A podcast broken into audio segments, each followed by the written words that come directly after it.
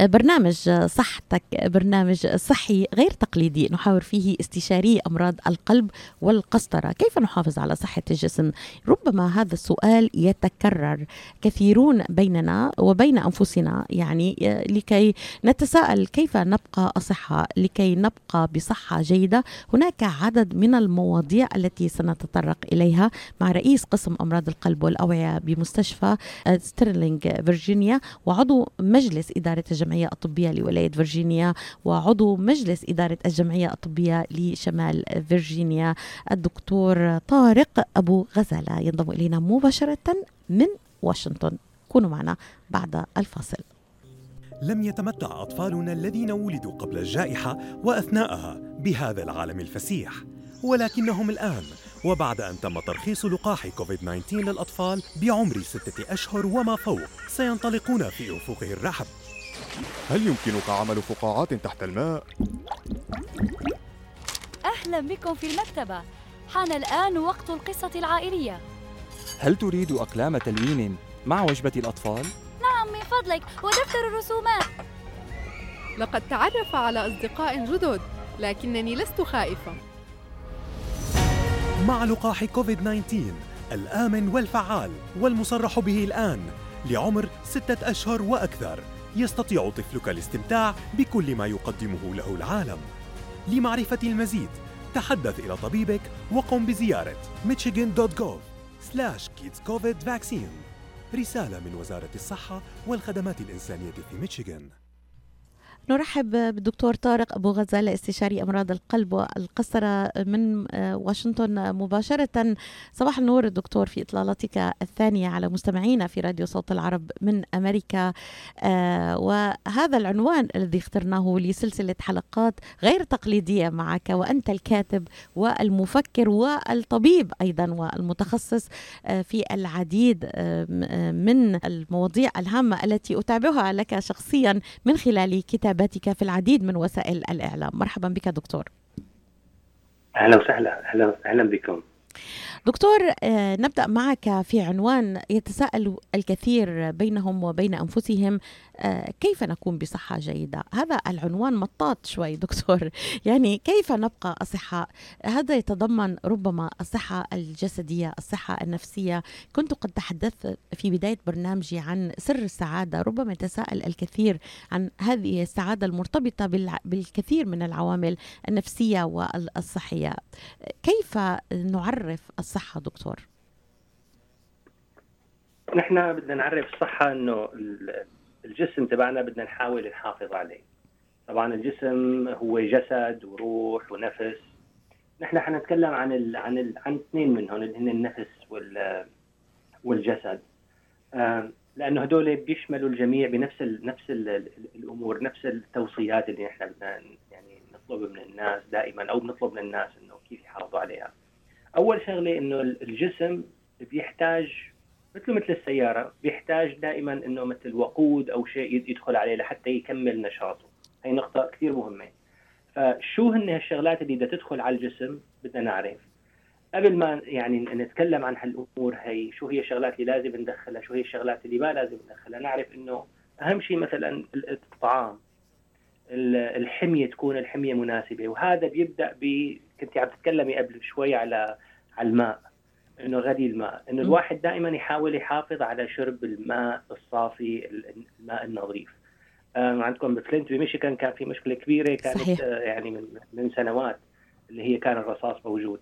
اذا الماء هو يعني نحاول دوما نشرب ماء يكون نظيف. الأمر الثاني إعداد الطعام الإعداد الطعام الجيد. طهي الطعام بالطريقة الصحيحة. تعريضه للنار مشان نحاول نقتل إذا أي في بكتيريا أو جراثيم فيه. بعدين المحافظة على حمية صحية. الحمية الصحية هي عبارة عن كثير الأمور اللي هي الفواكه الخضار الاعتدال باللحومات مثل لحم الغنم لحم البقر لحم الدجاج. تناول السمك مرة بالأسبوع هذا أمر ضروري لأنه السمك فيه أمور ما ما موجودة بباقي أنواع اللحوم. ننقص ال- ال- ال- الدهون اللي في هناك بعض الدهون والشحوم نتكلم عليها إن شاء الله اللي هي الدهون سيئة نحاول ننقص منها اللي هي over saturated مشبعه بزيادة والعابرة نكتر زيت زيتون. نحن بالشرق الأوسط وبال Mediterranean البحر المتوسط هذا يعني حوض الزيتون. آه، تكتير آه، زيت الزيتون آه، الني اللي نحن بنحطه على السلطة وبنحطه على الخضرة بشكل عادي دوما يعني الإكثار منه بناكله نحن مع الزيت والزعتر. هذا في ستدي في دراسة كبيرة آه، إنه نص مع آه، معلقة من زيت الزيتون كل يوم آه، يشربها الواحد بتنقص خمس وفيات. وفيات السرطان وفيات أمراض القلب وفيات أمراض الرئة آه، الوفيات بشكل عام والوفيات العصبية والتنكسية أمراض التنكسية. هذا كله بينزله إذا اكل زيت زيتون الواحد آه، عند الصباح. تخفيف الملح والسكر آه، مو قطعهم لا بس تخفيفهم. بالنسبة للملح ما ينصح ابدا إنه إيقاف الملح إلا ببعض الحالات النادرة. ولكن تخفيفه قدر الإمكان وتخفيف السكر واستعمال السكريات الطبيعية اللي ممكن سكر العسل أو سكر الفواكه آه، بدالها. آه، بعدين هدول كل كل شغلات عم نحاول إنه نمنعها تدخل. آه، تجنب الكحول. تجنب. الكحول كثير ضروري لأنه كان من زمان يقولوا إنه إذا الواحد أخذ شوية كحول بشكل معتدل بنقص وفيات القلب أو أمراض القلب. وجدنا الآن إنه كأس كحول واحد الدراسات اللي طلعت من سنتين وثلاثه وجدت إنه كأس كحول واحد ممكن يعرض الإنسان لمخاطر ما بيقدر يتحملها. آه، إيقاف التدخين طبعا هذا عندنا مشكلة نحن الأرجيلة والروقان نفوت على قهوة دائما في أرجيلة والناس مسلطنه على الأرجيلة وريحه التبغ والمعسل وهي المشكلة إنه ما بيعرف الواحد إنه شو عم بيساوي بقضية ال- ال- ال- الارجيله، الارجيله عبارة عن باكيت سيجارات واحد بياخده بقعدة واحدة. آه، إضافة لكل الأمور اللي ممكن تنتقل له. عملوا دراسة بجامعة دمشق. آه، جابوا البرابيش الأرجيلة من الداخل شرحوها فتحوها وعملوا مسحات وجدوا كل أنواع البكتيريا من السل و نازل. موجوده موجودة فيها.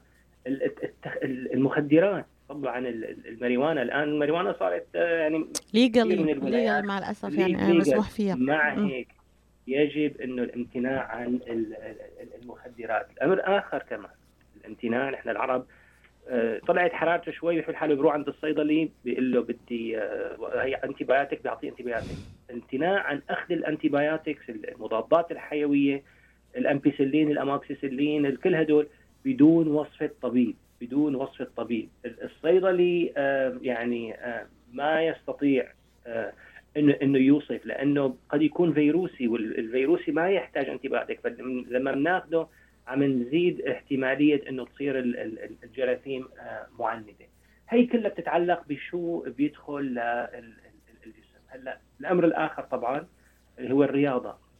و being active الواحد إنه يقدر يطلع كل يوم يتمشى يلعب تمارين رياضية. التمارين الرياضية بتنقسم نوعين.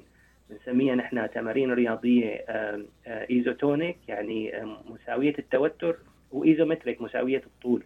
ال- ال isotonic هو المشي اللي بمطة عضلاته الواحد هو عم يمشي.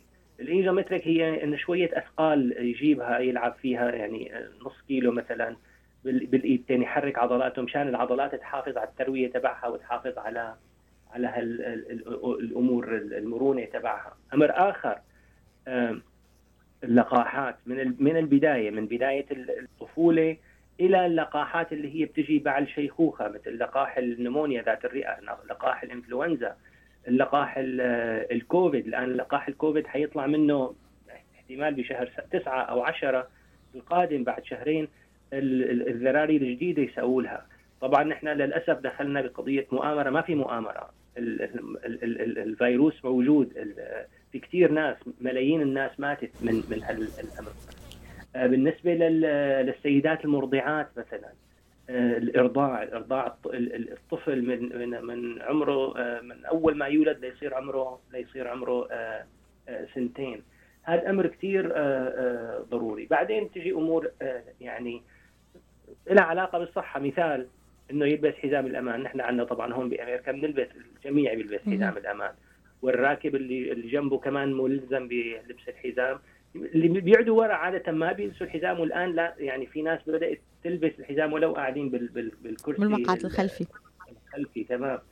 آه، اتباع ال ال ال الإشارات المرور لأنه إذا واحد ما اتبع إشارات المرور آه، بيعرض نفسه بيعرض غيره لهالأخطار هي. آه، هلا مثلا بشهر 8 و9 محاولة بسبب الشمس مثلا السبراي اللي يحطوا المضادات الاحتراق بالشمس والأشعة فوق البنفسجية عبر إنه ممكن إذا طالع لبرا مثلا أو طالع سياحة. محاولة يعني مكافحة عضات الناموس لأنه ممكن تنقل أمراض عضات الناموس. عن طريق كثير شغلات ممكن الإنسان يساويها. أمر آخر بالنسبة للصحة النفسية. نحن للأسف ك يعني شرق أوسط يعني إنه هذا عنده شغلة نفسية حاسس حاله عنده اكتئاب ولا عنده بنسميهم هدول ال manic depressive النس الداء الاكتئابي الهوسي هذا مجنون ما له مجنون هذا نفسه مرضت مثل ما إذا واحد آه، آه، طلعت حرارته ولا إذا واحد وجعه بطنه سهل ولا صار معه أو شيء. إذا حاسس حالك down حاسس حالك down بالمدرسة خاصة ال teenagers يحكوا لحدا. ما يكتموا الموضوع. لازم يحكوا لحدا لأنه ممكن ممكن هذا الموضوع يتعالج بال counseling بالكلام مع ال therapist. وفي كثير therapist إحنا عندنا culture خاصة نحن في الشرق الأوسط. مسلمين ومسيحيين ال culture وحدة. آه، بالنسبة لنا العرب. يعني ما بتفرق ال culture هي في أخصائيين بيعرفوا المجتمع تبعنا ومجتمعنا في أمراض مثل أي مجتمعات ثانية ممكن تتعالج ويتكلموا فيها. كثير كثير آه، ضروري هالأمر هذا. يعني دكتور فيني ألخص آه، اللي قلته حضرتك آه، إنه الصحة تعريفها أسلوب حياة متكامل. آه، في في نظرية طلعت قوية دكتور في في بداية جائحة كورونا إنه مناعة الجسم أنه بتلعب دور كبير في مقاومة الأمراض ومنها وباء كورونا. هذا الموضوع دكتور آه، ناقشته من قبل ولكن أريد أن أعزز هذا الموضوع مع حضرتك آه، كمان أنه المناعة ما بتأتي من يوم وليلة. ما فينا نرتكز على المناعة ولكن كما أشرت حضرتك إذا فيني لخص هذا موضوع أسلوب حياة. يعني يبدأ كما أشرت بالأكل المتوازن الصحي ممارسة النشاط البدني بانتظام آه خلينا نقول شرب المياه كما أشرت عامل الثالث آه عدم التدخين وشرب الكحول آه هل هل ما أجملته صحيح دكتور؟ نعم نعم. كثير ضروري هذا الكلام. هي صح هي نموذج حياة هي عبارة أنا منهج حياة بالنسبة لي إنه الواحد يكون آه، يعني آه، يلعب رياضة ويشوف اللي عم ياكله. هي يعني اعطيكي مثال مثلا. تغسيل الإيدين. نحن عم نحكي عن المناعة، المناعة الإنسان بيولد أول ست أشهر جايته مناعته من والدته، كل الأضداد جاي معه بعد ست أشهر يعني هي بتحميه فترة الفترة الأضعف فيها. وخلالها بنكون بلشنا بعمليات التلقيح مشان نحصنه. هلأ الصحة ما بتتعلق كمان بالفرد تتعلق بصحة المجتمع، أنا مثلا إذا أنا طبيب أنا بين المريض والمريض بغسل إيدي مرتين أو ثلاثة أو بالسانيتايزر أو بالمي والصابون. هل معناته أنا لا لازم إنه ما أغسله مشان أجيب يعني حسن مناعتي؟ ما حدا يعني ما في حدا بيقبل بهذا الكلام. أصلا هي مشهورة القصة أول ما بلش تغسيل اليدين الاطباء الأطباء كانوا يولدوا النساء من زمان آه، وبدون آه، ما يغسلوا إيديهم. اجى طبيب آه، مولد بلش يغسل إيديه صار يضحكوا عليه. بعد ما بلش يغسل إيديه قبل ما يولد النساء الوفيات تبع آه، مريضاته نزلت تقريبا انعدمت. بينما هدنك آه، ومن وقتها آه، صار قضية تغسيل اليدين للطبيب هي قضية ما حدا بيفكر فيها. اذا عملية تغسيل اليدين عملية تحصين المناعة يعني تقوية المناعة أمر أساسي جدا. بالمكافحة وهذا أمر مش بس فردي هذا أمر مجتمعي. مشان هيك مثلا تعرفي أنت بالمدارس في أمريكا ما بيدخلوا الطفل على المدرسة إذا تلقيحه مش كامل. إذا سجل التلقيح بده يجيبه من طبيب الأطفال تبعه إنه آخذ كل اللقاحات لا عند الصف الأول لما بده يدخل. وكل سنة بده يقدم أمور جديدة لأنه في في لقاحات آه، جديدة حسب حسب عمر الطفل.